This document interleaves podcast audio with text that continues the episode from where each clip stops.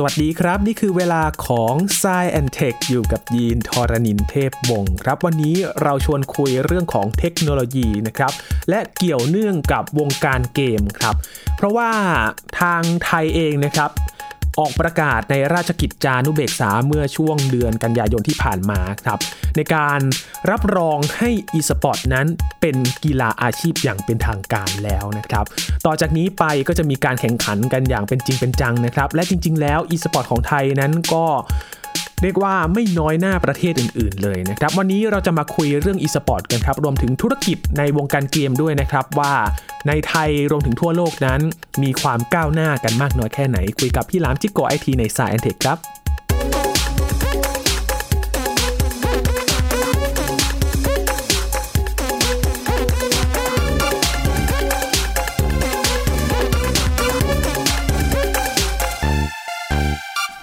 ย้อนไปเมื่อวันที่ 21 กันยายน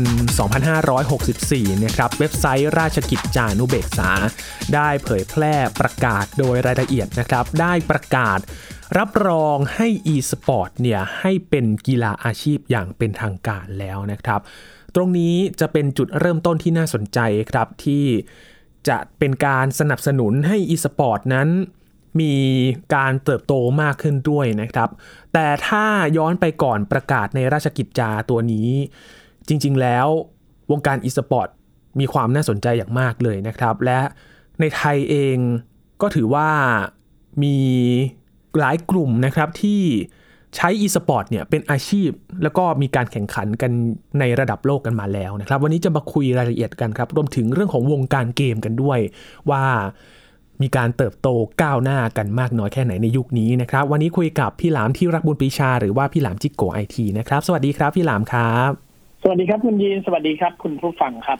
พูดถึงวงการเกมนะครับ พี่หลามครับ วงการนี้ถือว่ามีความน่าสนใจมากน้อยแค่ไหนครับ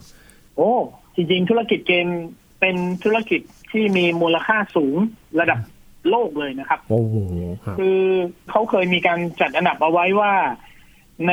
วงการแต่ละวงการเนี่ยนะฮะเขามีมูลค่าในแต่ละวงการมากน้อยแค่ไหน ครับ สักประมาณห้าปีที่ผ่านมานะครับ ตั้งแต่เราเริ่มได้ยินคำว่า e-sport เนี่ยนะครับ วงการเกมเนี่ย มันมีมูลค่าสูงขึ้นมาก แล้วก็พอเอาไปเทียบกับระดับโลกเนี่ยนะฮะ อย่างเช่น มูลค่าในการทำธุรกิจด้านนี้นะครับ ถ้าเทียบกับการแข่งขันกีฬาประเภทต่าง ๆ เช่นครับการแข่งขันฟอร์มูล่าวันนะครับอืม ฟอร์มูล่าวันเนี่ย จะติดอันดับประมาณอันดับสี่ครับ อันดับสามก็คืออาจจะเป็นเทนนิสวิมเบิลดันนะครับอืมอันดับสองเป็นโอลิมปิก อันดับสองอันดับหนึ่งเป็นฟุตบอลพรีเมียร์ลีกอืมแต่สิ่งที่สูงกว่ากีฬาเหล่านี้คืออุตสาหกรรมเกม e-sport โอ้มีมูลค่าสูงกว่า เป็นอันดับหนึ่งเลยนะครับ มีมูลค่าสูงกว่าวงการอื่น ๆ ทั่วโลกโอ้โดยที่คนไม่เคยรู้มาก่อน ใช่ครับอืมโอ้ คือถ้าเราไม่ได้อยู่ในวงการนี้เราก็จะไม่รู้เลยใช่ไหมครับ พี่หลามว่าจริง ๆ แล้วเนี่ยโอ้โหใช่มูลค่าการเติบโตนี่สูงมาก ๆเลย ใช่ครับอืมยินก็มองไม่ออกนะครับ ตอนแรก ๆ ที่ยังไม่รู้จัก e-sport เนี่ยเขาจะแข่งขันกันยังไง เขาจะมีการอ่าให้มูลค่ากับมันยังไงนะครับแค่เรื่องมูลค่าบางคนก็ไม่เข้าใจละทีนี้ทุกคนอาจจะงงว่าเอ๊ะเกมมันทำเงินได้มากขนาดนั้นเลยอืมต้องบอกว่าเกมมันคือสิ่งที่ไม่มีพรมแดนเรื่องภาษา ครับอ่าสมมติคุณสร้างเกมคอมพิวเตอร์ขึ้นมาหนึ่งเกมนะครับ แล้วครับมีคนเล่นทั้งโลกเนี่ยนะฮะคนเล่นทั้งโลกเนี่ยมันไม่ใช่แค่หลักร้อยสองร้อยล้านคน มันเป็นระดับเดียวกันกับ Facebook แต่ทุกคนเสียเงินเข้ามาเล่นนะคือเป็นพันล้านคนครับเป็นพันล้านคนเนี่ย แล้วคนทุกคนกว่าจะเข้ามาเล่นได้ต้องเสียเงินซื้อเกมเข้ามา เพราะฉะนั้นเอาเงินจำนวนค่าซื้อเกมคูณจำนวนคนหนึ่งพันล้านคนเข้าไปเนี่ยโอ้มันเป็นเงินมหาศาลมากๆ ครับ แล้วรูปแบบในเกมเนี่ยมันมีหลายรูปแบบมันมีการเติมเงินซื้อ item ในเกมนะฮะซื้อกล่องสุ่มกาชา ซื้อเออ level ซื้อ item ต่างๆ มันสามารถใช้เงินตั้งแต่ซื้อเกมมาเล่น เล่นเสร็จปุ๊บเติมเงินเข้าไปในเกมอีก ไปซื้อ accessory ไปซื้อ souvenir ไปซื้อของประดับตกแต่งในเกม หรือแม้กระทั่งของที่มันเป็นชีวิตจริง อย่างเช่น เสื้อ merchandise นะฮะเสื้อสติกเกอร์ อุปกรณ์เสริมหมวกต่างๆอะไรเงี้ยมันไปซื้อในนั้นได้อีกโอ้มันก็เลยเป็นอุตสาหกรรมที่สามารถทำเงินได้เยอะมากแล้วไม่มีพรมแดนเรื่องพื้นที่ประเทศหรือทวีป มันสามารถได้รับความนิยมนะฮะเกมอันดับต้นๆของโลกเนี่ยนะฮะที่อยู่ในแพลตฟอร์มบนอินเทอร์เน็ตเนี่ยครับอย่างเกม LOL League of Legends เนี่ยอืมค่ายเกมนะครับ ทุกปีจะมีคนจ่ายเงินให้เกมนี้มาทั้งโลกใช่ไหมครับ ค่ายเกมเขาบอกว่าเขาจะกันเงิน20%ของรายได้ทั้งหมดที่เขาได้ ครับ เอามาทำเป็นทัวร์นาเมนต์ชิงแชมป์โลกอืม20%ของเงินรายได้ส่วนนี้เนี่ยจะเอามาเป็นเงินรางวัลของทัวร์นาเมนต์ชิงแชมป์โลก ครับ LOL จึงกลายเป็นเกมที่เป็นการแข่งขัน e-sport ที่มีมูลค่าสูงที่สุดในโลก เพราะว่าเงินรางวัล 20%ที่เขาตั้งออกมาเนี่ย มันเป็นมูลค่าประมาณ 1,000 ล้านเหรียญนะครับ โหเราจะไปแข่งอะไรได้หนึ่งพันล้านเหรียญนะคุณยินโอ้ผมเป็นแชมป์โลก F1 สิบสมัยผมยังไม่ได้เลยนะ ซิ่งแล้วซิ่งอีกนะครับก็ยังไม่ได้เท่าเลย เยอะมาก ผมตีชนิดวินมเดัมเนี่ย ผมเป็นแชมป์ยี่สิบแกนสแลมผมยังไม่ได้ขนาดนี้เลยนะ ใช่ไหมฮะครับนี่นั่งกดคีย์บอร์ดแตงแตงแตงแตงแตงแตงแตงได้เงินเป็นหลายร้อยล้านเหรียญเป็นพันล้านเหรียญครับ คือก่อนหน้านี้กว่าจะได้รับการรองรับเป็นกีฬาเนี่ย คือย้อนกลับไปความคิดเห็นของคนในอดีตนะครับพี่หลามเขามองว่า เอ๊ะเกม มันไม่ได้ออกแรงมากจะนับเป็นกีฬาได้ยังไงอืมอ่าส่วนใหญ่ส่วนใหญ่คนก็จะจะบอกว่าเกมไม่ใช่กีฬาหรอกเพราะเกมมันไม่ได้ออกแรง มันต้องนั่งกดอย่างเดียวครับใช้คำสั่งอย่างเดียวใช่ไหมครับ อืม พอตอนหลังเนี่ยคนเริ่มมายอมรับว่าเกมมันเป็นกีฬามากขึ้น เพราะว่าอะไรพอเราเริ่มมีการแข่งขันในระดับชิงแชมป์โลกครับการจะเป็นแชมป์โลกเกมใดเกมหนึ่งเนี่ยไม่ง่าย ยากมากโอ้โหนักแข่งขันทุกคนนักกีฬาแต่ละคนเนี่ย กว่าจะได้เป็นแชมป์โลกในสาขานั้นในเกมนั้นๆได้ ร่างกายต้องฟิตมากกว่านักกีฬาทั่ว ๆ ไปหรือกีฬาบางประเภทอีกอืมเพราะ การฝึกฝนมันต้องฝึกฝนมาก แล้วมันก็ต้องใช้พลังงานมาก ใช้ครับความแม่นยำใช้ความสม่ำเสมอ เพราะคนพวกนี้จึงต้องมีร่างกายที่ฟิตครับอืมเห็นเขานั่งกดคีย์บอร์ดคอมพิวเตอร์ขยับเมาส์จิ๊กจิ๊กจิ๊กจิ๊กใส่หูฟัง วันหนึ่งเขาต้องวิ่งนะฮะต้องออกกำลังกายวันละสองชั่วโมง เสร็จแล้วก็ฝึกเล่นเกมอีกแปดชั่วโมง เพราะฉะนั้นมันมากกว่านักกีฬาทั่วๆไปอีกโอ้โหเขาก็เลยบอกว่า โอ้ถ้าอย่างนั้นการเล่นเกมเนี่ยก็นับเป็นกีฬาได้ เพราะว่ามันต้องการ มันต้องการพลังหรือว่า power ในการใช้งานครับสูงมากอืมแล้วการจะเป็นแชมป์เป็นผู้ชนะ มันไม่ใช่ง่าย มันมีทั้งประเภททีม มันมีทั้งประเภทเดียว มันมีทั้งเกมกีฬาที่ต้องใช้ไหวพริบนะก่อนที่เราจะมีไหวพริบได้ เราก็ต้องมีกล้ามเนื้อที่แข็งแรง เพื่อที่เราจะสั่งงานไหวพริบเหล่านั้นได้ทัน ครับอืมนะฮะคนช่วงหลังๆก็เลยยอมรับมากขึ้นว่า โอเค เกมเนี่ย น่าจะต้องใช้ร่างกายที่ฟิตพอๆกับกีฬาอืม ก็ถือว่าเกมเป็นกีฬาได้ด้วย ครับหลังๆเราก็จะเห็นไปบรรจุในการแข่งขันกีฬาระดับนานาชาติด้วยนะครับ พี่หลามที่อ่าเอามาแข่งชิงเหรียญทองกันเลยใช่คือต้องบอกอย่างนี้ครับ ผมอยู่ในเรื่องของวงการอีสปอร์ตเนี่ย มาสักพักหนึ่งผมเห็นว่าในยุคแรก ๆ เนี่ยนะครับ สมาคมกีฬาที่เป็นกีฬาจริง ๆ เนี่ย อย่างเช่น โอลิมปิก OIC นะครับ สมาคมกีฬาโอลิมปิกสากล เขาไม่ได้มองว่าเกมเนี่ย มันจะมาเป็นกีฬาได้อืมเขาก็จะ anti แล้วแล้วพอวงการเกมมันเติบโตจนกระทั่งแซงโอลิมปิกไปแล้ว เขาก็รู้สึกว่า เฮ้ย อย่างเงี้ย เราจะไม่ยอมรับเกมหรอก เพราะว่าเกมกับกีฬามันเป็นคนละเรื่องกัน เราจะไม่ยอมรับ มันเลยทำให้วงการเกมเนี่ย ไปเติบโตด้วยการมีสมาคม มีสมาพันธ์ต่างหากก่อน พอสมาพันธ์เหล่านี้เนี่ยทำงานกันไปสี่ห้าปี มีการเจริญเติบโตขึ้นมา เขาก็ยิ่งใหญ่ไม่แพ้ OIC แล้วนะอืมหรือแม้กระทั่งสมาคม สมาพันธ์เอเชียนเกม ระดับต่างๆ เนี่ยเขาก็ยิ่งใหญ่ไม่แพ้กันแล้ว คราวนี้คือใครจะยอมใครมันไม่ใช่เรื่องง่ายแล้วครับมันก็เลยเกิดเป็นสองขั้วว่าอ้าวทางฝั่งกีฬาจริง ๆ ก็ไม่ยอมรับกีฬาเล่นเกมให้เข้าไปสู่การแข่งขันกีฬาในทัวร์นาเมนต์มาตรฐานอืม ก็ดึงกันไปดึงกันมา ต่างคนก็อีกฝั่งหนึ่งก็เจริญเติบโตเอาเจริญเติบโตเอาไอ้ฝั่งนี้ก็รู้สึกว่าเอ๊ะถ้าไม่ยอมรับมันก็คงจะแย่แล้วครับ มันจะไม่ทันแล้วอืใช่ไหมฮะมันเกิดเป็นสองขั้วแล้วขั้วทั้งสองขั้วเนี่ยเพิ่งโน้มเข้ามาหากันเพิ่งมาจับกัน เพิ่งมายอมรับกันซึ่งกันและกัน เมื่อประมาณสองปีที่ผ่านมานี่เองครับอืมบวกกับประเทศไทยนะครับ ประเทศไทยเราก็ไม่เคยมีสมาคมกีฬา e สปอร์ตที่รับรองโดยการกีฬาแห่งประเทศไทยเลยครับนะครับ ผมกับพี่ชายผมคนหนึ่งนะครับ ชื่อพี่สันติโหลทอง ซึ่งทุกวันนี้ดำรงตำแหน่งนายกสมาคม e สปอร์ตในประเทศไทยอยู่อืมเราถือแฟ้มแฟ้มใหญ่ ๆ นะครับคุณยีนครับ ผมกับพี่สันติเนี่ยถือแฟ้มใหญ่ ๆ เดินเข้าการกีฬาแห่งประเทศไทย ไปยื่นเรื่องขอจัดตั้งสมาคมแล้วให้การกีฬารับรองครับ เราทำเรื่องนี้มาห้าปีครับ เมื่อห้าปีที่แล้ว อืมไม่ได้รับการยอมรับครับ ทุกคนบอก โอ้ยจะมาเป็นสมาคมอีสปอร์ตได้ยังไง ทุกวันนี้เด็กติดเกมคุณยังแก้ปัญหาไม่ได้เลย เราก็บอกว่าเดี๋ยวนะปัญหาเด็กติดเกมมันไม่ใช่ปัญหาเรานะครับ เกมไม่ได้มีความผิดนะ เด็กต่างหากจะมีความผิดใช่ไหมอืมเวลาเวลามีโจรปล้นทำไมคุณไม่ไปด่าตำรวจว่าปล่อยให้มีโจรได้ยังไง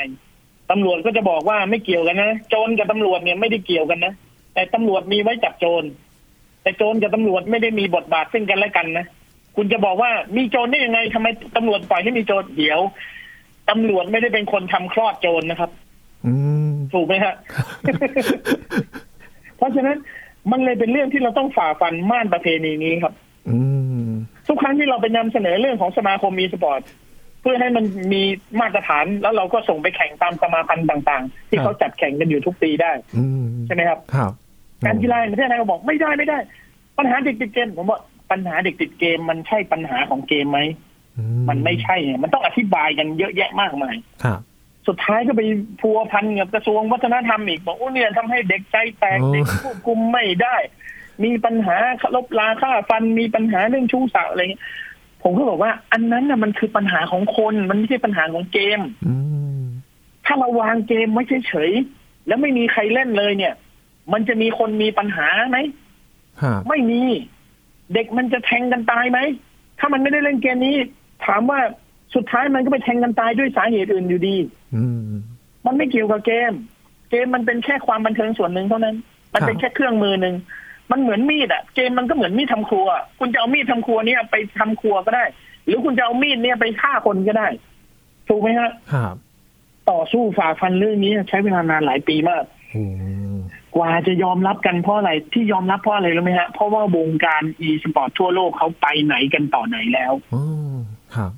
แล้วเวลาไปเนี่ยเขาก็จะถามว่าประเทศไทยมีสมาคมอย่างเป็นทางการที่รับรองโดยรัฐบาลหรือยังอึกอักตอบไม่ได้ถ้ายังไม่มีอืมถ้ายังไม่มีคุณมีทีมชาติไม่ได้นะอ๋อคุณจะไม่มีคนไทยคนไหนเลย ที่ได้ใส่เสื้อทีมแล้วติดตราธงชาติ แล้วบอกว่าเป็นตัวแทนจากประเทศไทยนะครับผ่านมาอีกสามปีถึงถ้ายอมรับกันครับอืมรัฐมนตรีว่าการกระทรวงกีฬาและการท่องเที่ยว ถึงได้ยอมรับแล้วก็ให้อนุมัติให้เราตั้งสมาคม e สปอร์ตครับขึ้นมา ก็โล่งไปเปราะหนึ่งก็คืออ้าวคราวนี้เรามีตัวแทนทีมชาติได้ละครับ แต่สิ่งที่เหลือเรายังต้องควบคุมต่อไปอีกเรายังต้องมีเรื่องที่ต้องดำเนินการต่อไปอีกก็คือ มันต้องดูแลกฎกติกา การแข่งขัน e สปอร์ตให้เป็นมาตรฐานครับใช่ไหมครับอืมมันถึงมันถึงมีสมาคมมาแล้วสองปี ถึงได้มีการยื่นกฤษฎีกาครับ ที่จะขอให้เป็นกีฬาอาชีพโอ้พอไปยื่นเรื่องกีฬาอาชีพเนี่ย ตอนแรกผมก็ไม่เข้าใจ คือผมเนี่ย เป็นคณะกรรมการสมาคมก็จริง แต่ผมก็ไม่ได้เข้าใจคำว่ากีฬาอาชีพอย่างร้อยเปอร์เซ็นตครับนะฮะผมก็ไปปรึกษาท่านนายกสันติโหลทอง ท่านก็บอกว่าเราต้องมีกฤษฎีกาการเป็นกีฬาอาชีพ เพราะว่ามันคือตัวกำหนดมาตรฐาน ผมบอกไม่ต้องมีก็ได้นี่ทุกวันนี้ทุกคนก็เป็นอาชีพอยู่แล้ว เทียนคนไทยเก่งๆ หลายคนถูกซื้อตัวไปอยู่ทีมยุโรปไปอยู่ทีมสหรัฐอเมริกา ไปอยู่ทีมเกาหลี ได้เงินเดือนได้ค่าจ้าง คนพวกนี้เป็นนักกีฬาอาชีพเท่านั้นมีรายได้สร้างรายได้ปีหนึ่งโอ้โห รวยกว่าดาราเซเลบบางคนนี่นะครับอืมโอ้มีเด็กไทยคนหนึ่งนะฮะไปอยู่ทีมชั้นนำของยุโรปเลย ทีมฝรั่งเศส ได้เงินเดือนเดือนละสามหมื่นดอลลาร์ โดยที่ตัวเองนั่งอยู่ในประเทศไทย แล้วเล่นเกมออนไลน์กับพวกเขาทุกวันวันละแปดชั่วโมง อืมสามหมื่นดอลลาสามร์หมื่นดอลลาร์โหเป็นไงฮะ เกือบล้านนะครับพี่หลามถ้าคิดกับค่าเงินใช่ครับปัจจุบัน ใช่ หาเงินได้เยอะกว่ายูทูบเบอร์บางคนอีกโอ้แล้วมันยังไม่เป็นกีฬาอาชีพเหรอ มันยังไม่เป็นครับ อืมคำว่ากีฬาอาชีพเนี่ย พอเราได้กฤษฎีกามาแล้ว ผมไปนั่งตีความทำความเข้าใจ ก็คือ คำว่ากีฬาอาชีพเนี่ยมันจะเป็นมาตรฐานในการกำหนด การแข่งขันกีฬา มาตรฐานของนักกีฬา เราจะทำทะเบียนสมาคม และจัดอันดับแรงกิ้งของนักกีฬาทั้งประเทศได้ เพราะว่ามันจะมีกฎระเบียบเข้ามาตั้งครอบคลุม แล้วก็กำหนดมาตรฐานเอาไว้ ใช่ไหมฮะ เมื่อก่อนเนี่ย เอกชนอยากจะจัดแข่งไปเช่าร้านเน็ตก็ได้ เอาเด็กมานัดรวมกันสี่สิบห้าสิบคนกระโดดขึ้นคอมคอมพิวเตอร์ จัดแข่ง ชิงทัวร์นาเมนต์อะไรชิงถ้วยรับรางวัลกันไป เสร็จเรียบร้อย จัดจัดยังไงก็ได้ แต่พอมันเป็นกีฬาอาชีพมันจะมีมาตรฐานเข้ามาควบคุม ซึ่งมันจะทำให้ทุกอย่างมันเข้าร่องเข้ารอยมากยิ่งขึ้น เช่นว่าจะจัดการแข่งขัน สนามแข่งขันต้องมีมาตรฐานอะไร การแข่งขันจะต้องมีคณะกรรมการกี่คนจะต้องมีคนตรวจสอบเพื่อความบริสุทธิ์ยุติธรรมไม่งั้นใครจัดยังไงก็ได้ จะเอียงจะคว่ำจะคดโกงกันยังไงก็ได้ถูกไหมครับอืมครับ แต่พอมันมีมาตรฐานเกิดขึ้นปุ๊บเนี่ยเอ้านักกีฬาคนที่จะไปคัดตัวเป็นทีมชาติได้ คุณต้องผ่านทัวร์นาเมนต์มืออาชีพ เคยได้รับเอ่อเคยได้ยืนตั้งโพเดียม เคยได้รับรางวัลชนะเลิศมาจากที่ไหนแล้วเป็นเครดิต มี step มีขั้นตอนวัดกันว่า จับ ranking ว่าคุณเป็นเกรด C เกรด B เกรด A คุณถึงจะมีสิทธิ์เป็นทีมชาติได้โอ้ไม่งั้นมันไม่มีระเบียบครับ มันก็จะอีเละเขะขะนี่คือเหตุผลที่เราจะต้องมีกีฬาอาชีพขึ้นมา มันเหมือนสมัยก่อนสมาคมฟุตบอลยังไม่มีกีฬาอาชีพ ครับ บอลสโมสรไทยลีก ก็แข่งกันแบบโอ้โหอีลุงตุงนังใช่ไหมฮะเตะสนามแบบ เป็นดินโคลนก็มีสนามเล็กไปก็มีสนามใหญ่เกินไปก็มี แต่พอมีกีฬาอาชีพปุ๊บอ่าสนามกีฬามาตรฐานต้องเป็นอย่างนี้นะครับ ต้องมีอาจารย์มีจุคนดูได้เท่าไหร่ มีกรรมการกี่คนมีเจ้าหน้าที่รักษาความปลอดภัย มีกฎระเบียบที่ต้องปฏิบัติอย่างชัดเจนครับระบบมันถึงเจริญขึ้นมาได้ การแข่งขันไทยลีกถึงได้รับการยอมรับแล้วก็เป็นมาตรฐานขึ้นมาได้อืมแล้วกีฬาอีสปอร์ตคุณยีนรู้ไหมเป็นกีฬาอาชีพอันดับที่สิบสามของประเทศไทยโอ้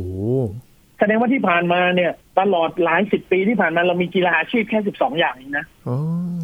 ยังมีอีกหลายกีฬามากครับ ที่เป็นกีฬาจริง ๆ นะครับ ไม่ใช่อีสปอร์ตครับยังมีกีฬาอีกหลายประเภทมากๆ ที่ยังไม่ได้เป็นกีฬาอาชีพ คือยังไม่มีกฎระเบียบรองรับเป็นมาตรฐาน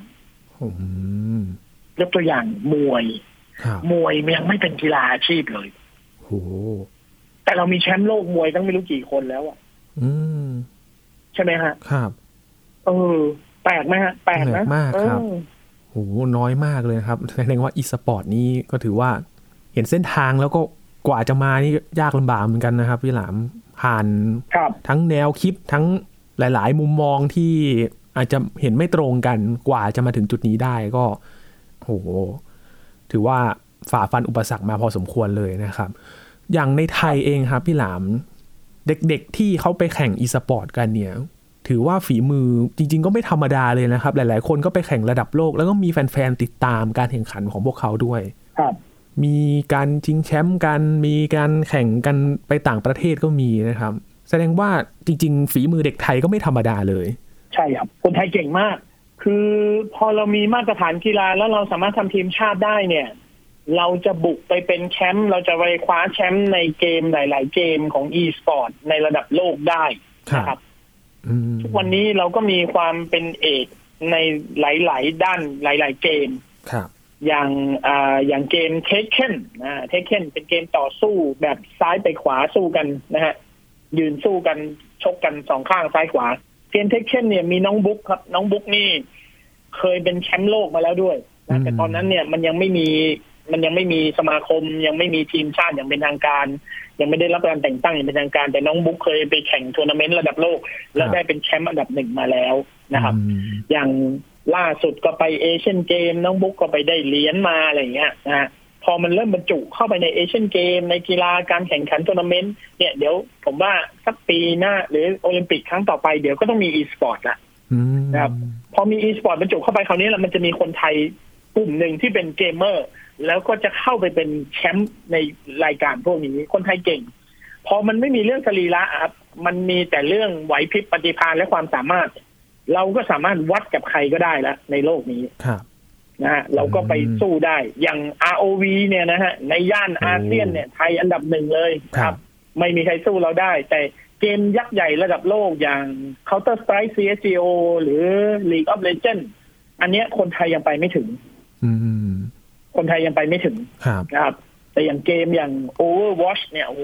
คนไทยเนี่ย อยู่ในทีมที่เป็นทีมอันดับต้นๆของโลก ก็มี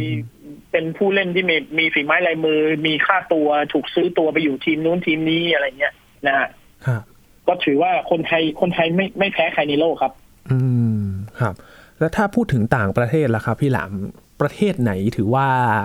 เป็นอันดับท็อปทอปถ้าพูดถึง e-sport มีฝั่งไหน ที่มีความโดดเด่นมากครับ ก็หลักๆนะครับประเทศที่ส่งเสริมเรื่อง e-sport มาก ๆนะครับ แล้วก็มีนักกีฬาที่โดดเด่นในทุก ๆ ด้านไปในหลาย ๆ เกมในหลาย ๆ พื้นที่ ก็จะมีหลักๆเลยก็คือฝรั่งเศสอ่านะฮะฝรั่งเศส อังกฤษ อเมริกานะครับ แล้วโซนเอเชียก็จะมีเกาหลี เกาหลีนี่นักกีฬาเขาสุดยอดมาก ครับ เกม StarCraft ซึ่งเป็นเกมของค่ายเอ่อ Battle.net นะฮะ เกม StarCraft เนี่ย แชมป์โลกเนี่ยคือคนเกาหลี แล้วยืนหยัดเป็นแชมป์มาประมาณสิบปีติดแล้วยังไม่มีใครโค่นได้โอ้นะครับ ถ้าเป็น Overwatch ก็จะเป็นฝรั่งเศสนะฮะ ทีมผมจำชื่อทีมไม่ได้ ทีมเนี้ยมีคนไทยอยู่ด้วยคนหนึ่งอืม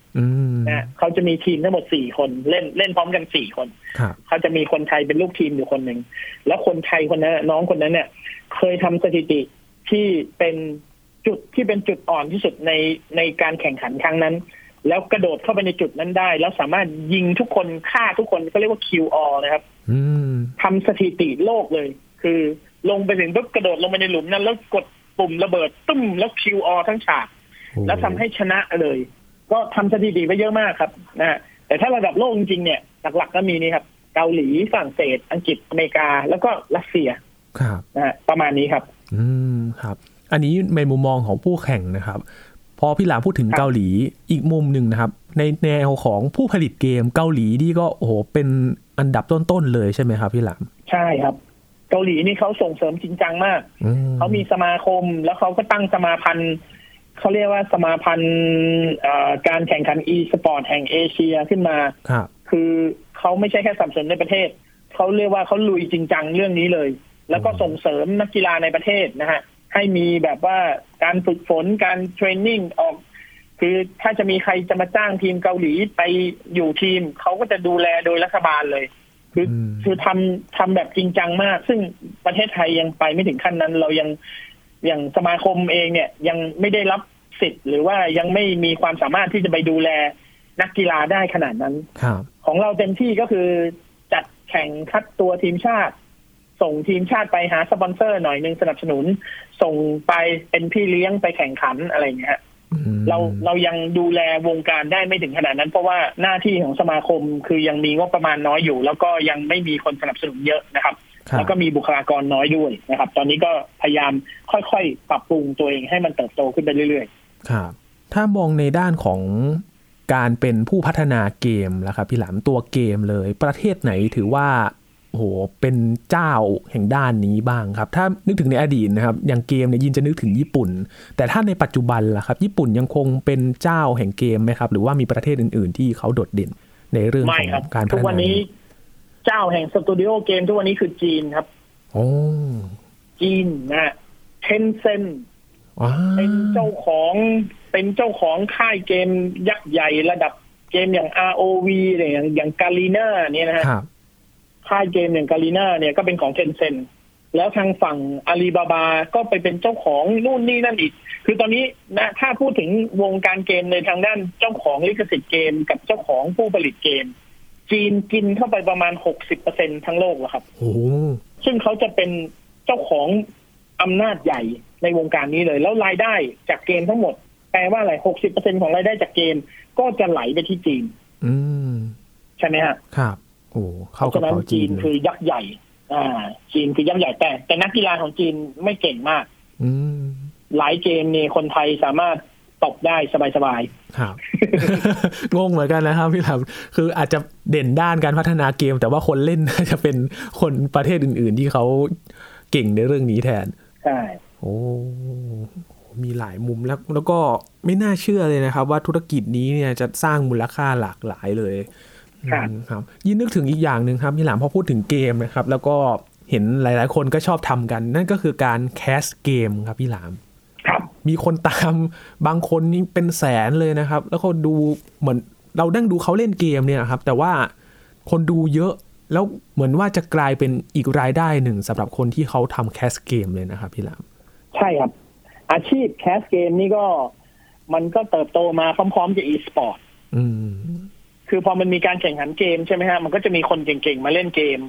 ทีนี้หลายคนก็อยากจะเล่นเกมนั้นให้เก่ง ก่อนที่เราจะเก่งได้เราก็ต้องไปดูคนเล่นเก่งๆก่อน ครับ มันก็เกิดมีเป็นคนที่ทำช่องขึ้นมา แล้วก็เล่นเกมให้ดู แล้วก็ คนเข้าไปดูก็ไปศึกษาวิธีการเล่นแล้วก็มาทำตามอะไรอย่างเงี้ยอืมมันก็เลยกลายเป็นอีกอาชีพหนึ่งนะครับ ซึ่งแคสเกมเนี่ยมันจะแตกออกเป็นสองสาขาครับก็คือคนที่เล่นเกมเพื่อโชว์โชว์ฝีมือในการเล่นเกม อันนี้คือคนเก่งจริงครับๆกับอีกประเภทหนึ่งคือคนที่เป็น shoutcaster shoutcaster ก็คือคนที่พากย์เกมอืม เวลาแข่ง e-sport มันจะต้องมี shoutcaster ไปนั่งพากย์เกมเพื่อให้เกิดอรรถรสใช่ไหมครับมันก็ต้องมาบรรยายว่าแบบ ใครเก่งอะไรเงี้ย ใครทำอะไร ใครยิงเดินไปทางไหนวิ่งไปทางไหนกระโดดขึ้นอะไร มันจะต้องรู้ศัพท์และรู้ element ในเกมนั้น แล้วก็พูดได้อย่างฉะฉาน มันเหมือนพากย์มวยอะครับ ถ้าคนพากย์มวยพากย์สนุกมวยคู่นั้นก็จะดูสนุก แล้วก็ได้รับความนิยมมากยิ่งขึ้น ครับ หลักการเดียวกันเลยเหมือนกับที่ น้าติงฮาร์ดคอร์พากย์มวยปล้ำแล้วมวยปล้ำมันสนุกมากขึ้นอ่าแบบเดียวกันเลยนะครับ แบบเดียวกันเลย เพราะฉะนั้นพอมีสองอาชีพนี้เกิดขึ้น มันก็เลยกลายเป็นอุตสาหกรรมขึ้นมาใหม่ จริง ๆ ในวงการเกมเนี่ย มันสร้างอาชีพใหม่ ๆ ขึ้นมาเยอะเลยนะฮะครับ คนที่เล่นเกมเก่งๆแล้วเลิกเล่นไปแล้วก็ไปเป็นเจ้าของทีมนะฮะคนที่เล่นเกมเก่ง แต่ยังไม่เลิกก็อาจจะเป็นเทรนเนอร์ รับจ้างสอน รับจ้างปั้นเด็กใหม่ขึ้นมานะครับ บางคนก็เป็นนักทัวร์นาเมนต์อ่าเป็นโปรโมเตอร์ นักจัดแข่งเกมก็มีรายได้ ไปหาสปอนเซอร์มาไปหาคนมาแข่งอืมจัดงานแข่งกันแข่งเสร็จได้ได้รับความนิยม success คือมีอาชีพมีนายหน้า วิ่งหาคนเล่นเกมเก่งๆ มาอยู่ทีมนั้นทีมนี้ซื้อตัวมีตลาดซื้อขายครับกลายเป็นว่ามีอาชีพต่างๆ เยอะขึ้นมากมาย มีโรงเรียนสอน e-sport โรงเรียนสอนการเล่นเกมสอนสอนการเป็น shoutcaster สอนการเป็นนักนักแคสเกมโอ้เกิดอาชีพเยอะแยะมากมายเต็มไปหมดนะครับ อย่างแคสเกมก็จะโอ้โหคนที่ได้รับความนิยมมากๆ เนี่ย รายได้ก็หลายแสนบาทต่อเดือนโหเล่นเกมทุกวันอาชีพดูเหมือนมีความสุขมาก ครับ เล่นเกมให้คนอื่นดูทุกวันได้เล่นเกมด้วยแต่จริงๆ ไปถามเขาเขาจะบอกว่าเขาเบื่อมาก เพราะเขาคือลองเล่นเกมเดิมๆหรือว่าเล่น หรือว่ามีภาระที่ต้องเล่นเกมทุกวันเนี่ย มันก็จะเป็นที่เบื่อหน่ายนะ ก็จะอยู่กับมันที่เดิมมันเหมือนศิลปินนักร้องอะครับนะฮะผมเคยไปถามศิลปินนักร้องว่า ถ้าเราต้องร้องเพลงเดิมๆเนี่ย เป็นครั้งที่หนึ่งพันหรือกี่พันก็ไม่รู้อะหรือเป็นหมื่นอะเราจะรู้สึกยังไง ส่วนใหญ่ศิลปินนักร้องจะบอกว่าเลยไหมครับๆว่ายังไงครับพี่หมัลานมคลื่นไส้ มันคลื่นไส้มากครับโอ้โหคือมันเป็นเพลงที่เรา มันเป็นเพลงที่เราต้องร้องอะ มันเป็นครับหน้าที่ที่เราต้องร้องอืมแต่เราร้องเพลงนี้มาไม่รู้กี่หมื่นกี่พันรอบแล้วอะ แล้วมันเอียนมากๆครับอืมันเป็นเรื่องที่ทรมานมากๆนะครับคนเล่นเกมก็เหมือนกัน เล่นเกมให้คนอื่นดูทุกวันเนี่ย ได้เงินเดือนเป็นแสนก็จริง แต่ครับเขาไม่มีความสุขนะอืมเขาก็เขาก็ต้องแบบบากบั่นและพยายามอะอืม เออมันมันก็เลยแบบว่า บางคนอาจจะมองแบบว่าเอ้ยถ้าผมเป็นแบบพี่คนนี้ก็ดีนะ นั่งเล่นเกมทุกวันสนุกด้วยได้เล่นเกม ไม่ คุณจะสนุกตอนเดือนสองเดือนแรก คุณลองเล่นแบบนี้ทุกวันสักห้าปีดิอืมใช่ไหมพอมันเป็นหน้าที่แล้วมันหยุดไม่ได้อะไม่ใช่ครัว่าบไม่อยากเล่นก็ไม่ต้องเล่นเหรอไม่ได้ มันต้องเล่นทุกวันไม่เล่นเมื่อไหร่ก็เสียความนิยมก็ไม่มีผลงานครับก็ต้องเล่นใช่ไหมโอ้ คนภาคก็เหมือนกันภาคมาเนี่ยโอ้โหคำนี้เราพูดมาทั้งหมดเจ็ดหมื่นครั้งแล้วอะพูดครั้งที่แปดหมื่นนี่มันแทบจะอาเจียนออกมาแล้วอะใช่ไหมฮะมันยากอะ มันยากมากมันฝืนใจมากครับๆเพราะฉะนั้นมันไม่ใช่เรื่องง่ายครับโอ้โหมุมมองจากคนละฝั่งเนี่ย คนที่เป็นเด็กๆก็จะมองว่าอู้นักแคสเกมนี่เขามีชีวิตมีความสุขเหลือเกินนะครับ ได้ทำเรื่องไร้สาระแล้วแถมยังได้เงินเลี้ยงชีพอีก แต่อืจมริง ๆ คือ เขาก็ต้องบากบั่นพยายามเหมือนกันนะ มันทรมานเหมือนกัน อืมโอ้มันไม่ง่ายครับโอ้ได้เห็นอีกมุมหนึ่งเลยนะครับ พี่หลาม เรามองจากครับข้างนอกก็คงจะเหมือนหลาย ๆ คนที่เห็นไปบางคนอาจจะไม่รู้ว่าเล่นเกมไปเพื่ออะไรใช่บางคนอาจจะเห็นว่ามูลค่าใช่สูงเหลือเกิน อยากทำบ้าง แต่จริง ๆ แล้วอีกมุมหนึ่งเนี่ยอย่างคน อย่างคนที่แบบไปเป็นแชมป์โลกไปเป็นทีมชาติไปแข่งได้รางวัลที่หนึ่งได้เหรียญทองอะไรเงี้ย เด็ก ๆ บางคนบอกอุ้ยเนี่ย ฉันก็เล่นแบบเขาได้ ไม่ น้องยังไม่ได้เสร็จหนึ่งในสิบของเขาเลย ถ้าน้องอยากจะไปยืนจุดนั้นได้เนี่ย น้องต้องเล่นเกมวันละแปดชั่วโมง แล้วน้องต้องไปออกกำลังกาย น้องต้องกินอาหารเพื่อสุขภาพ น้องต้องพักผ่อนสมองครับแล้วเวลาซ้อมยิงเนี่ย มันไม่ใช่ว่าเล่นหนึ่งเกมก็เล่นไปเรื่อยๆนะเล่นอยู่จุดเดิมๆเนี่ย ซ้อมเป็นพันๆรอบครับด่านนี้อีกทำแล้วอยู่ท่าเดิมเป็นพันๆครั้งอื มมันเหมือนนักฟุตบอลเนี่ยเวลาเราดูในสนามฟุตบอลเนี่ยเราดูแบบอื้อลูกนี้ทำไมไม่ยิงเข้าไปเลย เชื่อไหมชีวิตจริงเนี่ยเขายิงลูกนั้นน่ะ เข้ามาประมาณห้าหมื่นแปดพันครั้งแล้วอะโอ้แต่ลูกนั้นเนี่ยมันเหตุการณ์บังคับมันเลยทำให้ชีวิตจริงเขายิงไม่เข้า แต่จริง ๆเขายิงลูกนั้นมาแล้วแบบเป็นหมื่นๆครั้งครับแล้วเวลาฝึกอะมันฝึกทรมานมากครับ มันฝึกแบบ มันต้องย้ำคิดย้ำทำอะไทเกอร์วูดส์เนี่ยกว่าจะตีกอล์ฟลงได้ขนาดนั้นได้เนี่ย เขาหวดไม้มาทั้งชีวิตเขานะโอ้เราเห็นวันที่เขาประสบความสำเร็จเราว่าโอ้ยเนี่ย สบายจังเลยเนี่ย ตีกอล์ฟลงรูปุ๊บก็ได้เงินแล้วโอ้โหคุณเลยครับเขาบากบั่นเพียรพยายามกับการตีเรื่องนี้อืมมาไม่รู้เท่าไหร่